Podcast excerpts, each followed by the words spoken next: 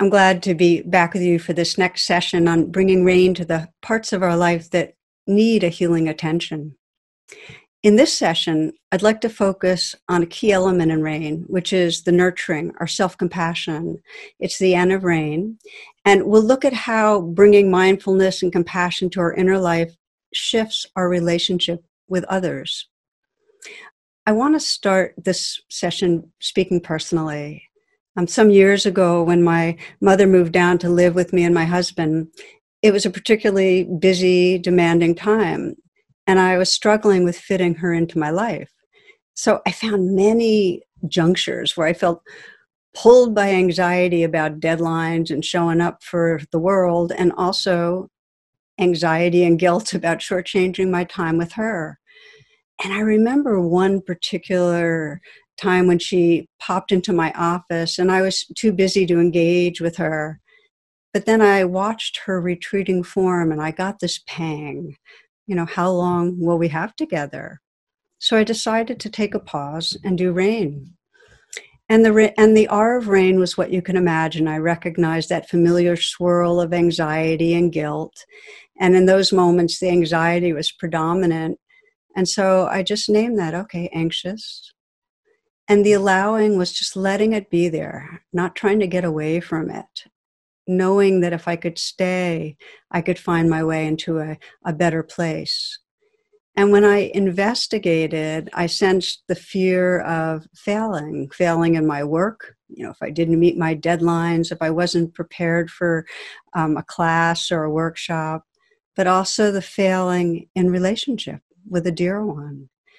And so I, for, I investigated more. I felt it in my body, put my hand on my heart, and asked what that anxious part needed.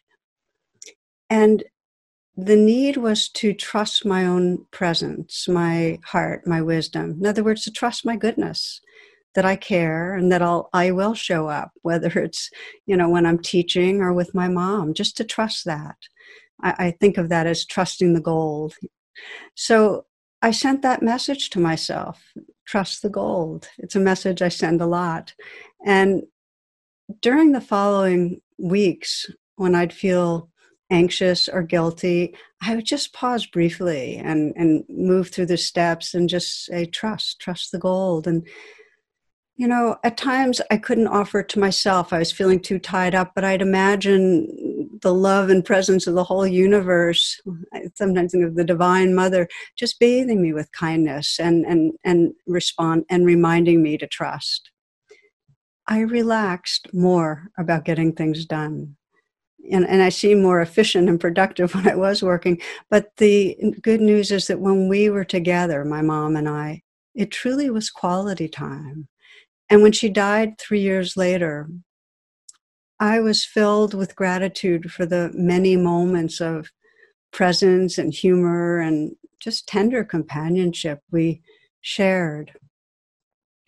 You know, over the years, many people have told me that rain saved my life, you know, and I realized that rain saved my life moments with my mom a shifting relationship, less stressing about work. And this was actually my motivation in writing uh, a book about rain because it had made such an impact in that relationship with my mother. Now, a comment the N of rain, nurture. For many people, it can be difficult to offer kindness to ourselves. And it's important to know that you can experience the N of rain, the nurturing from any source you can imagine a benevolent grandparent who's no longer alive, or it coming from your dog, that your dog is sending affectionate feelings, or feeling yourself surrounded by trees that are offering you blessings, or a spiritual figure. Uh, for me, that kind of sense of a formless presence that in some ways bathing me with the love of the universe. It takes practice, but we all need pathways to nurturing. Every one of us needs that. Um, experiment.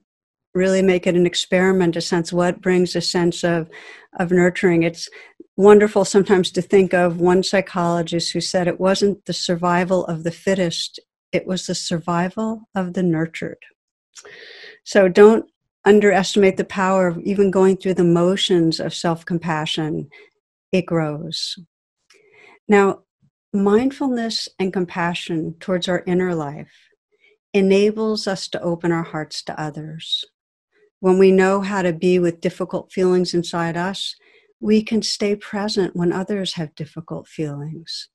Uh, when we're not so possessed by our fears or insecurities, we're better able to see what others are going through. We can see their vulnerability, we can see their goodness, and then we can respond with the compassion and the presence we really want to bring to situations. I'd like to share another story that has stayed with me that illustrates this. And this was uh, an executive at an IT firm who was really known for his his brief fuse. And when his anger started causing difficulties in his marriage, that's when he uh, turned to mindfulness, and that's when we got together and I trained him in how to apply rain to anger. So he'd become alert to the cues, you know, the angry thoughts and the feelings, and he'd recognize anger. He'd mentally whisper, angry, angry. He'd allow, he'd let the experience be there, kind of pausing with the anger, not acting out, which is the big the big and powerful interrupt of the pattern. So he'd recognize it, he'd let it be there, and then when he'd investigate, he'd he'd feel the feelings in his body, and it was like you know that swelling feeling of hot air wants you to move and do something to release. And the nurturing was just to say to himself, "It's okay, it's okay, it's okay." As he reported to me, over the following few months, when he'd get triggered, about 25% of the time he didn't say anything he regretted, which really was an improvement. He told me about one of those times, and that's what I want to share with you.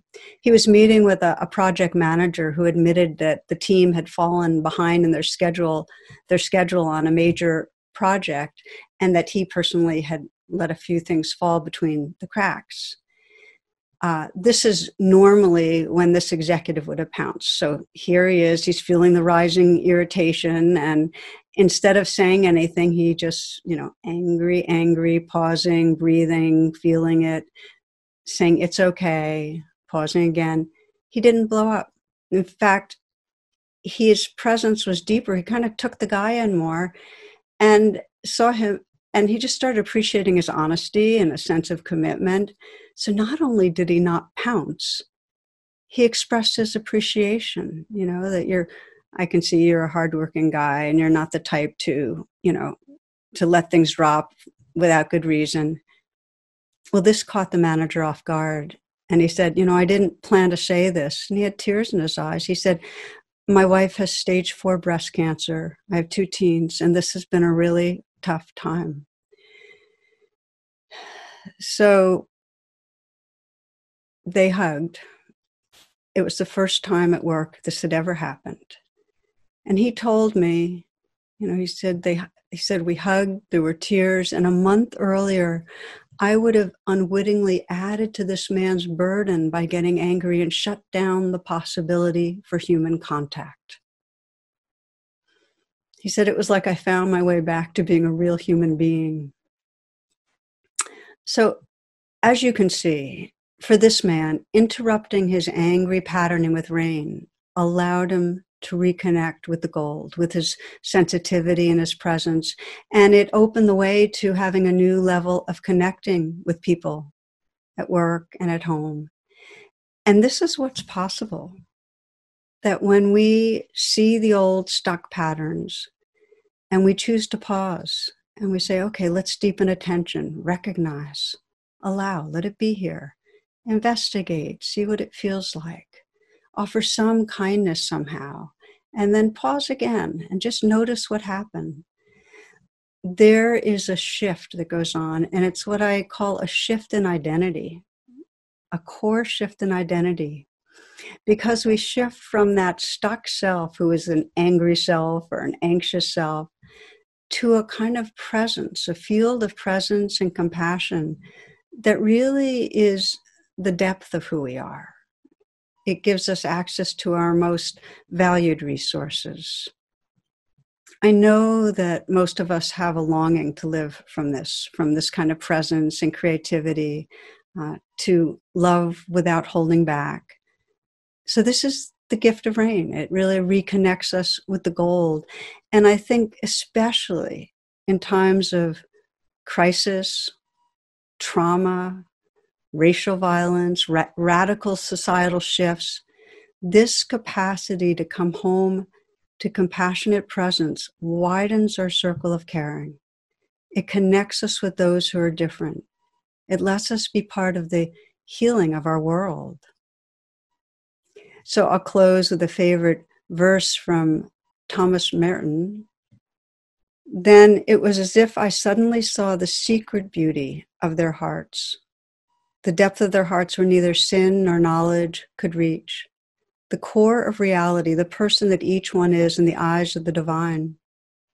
If only they could see themselves as they really are. If only we could see each other that way all the time, there would be no more need for war, for hatred, for greed, for cruelty. I suppose the big problem would be that we would fall down and worship each other.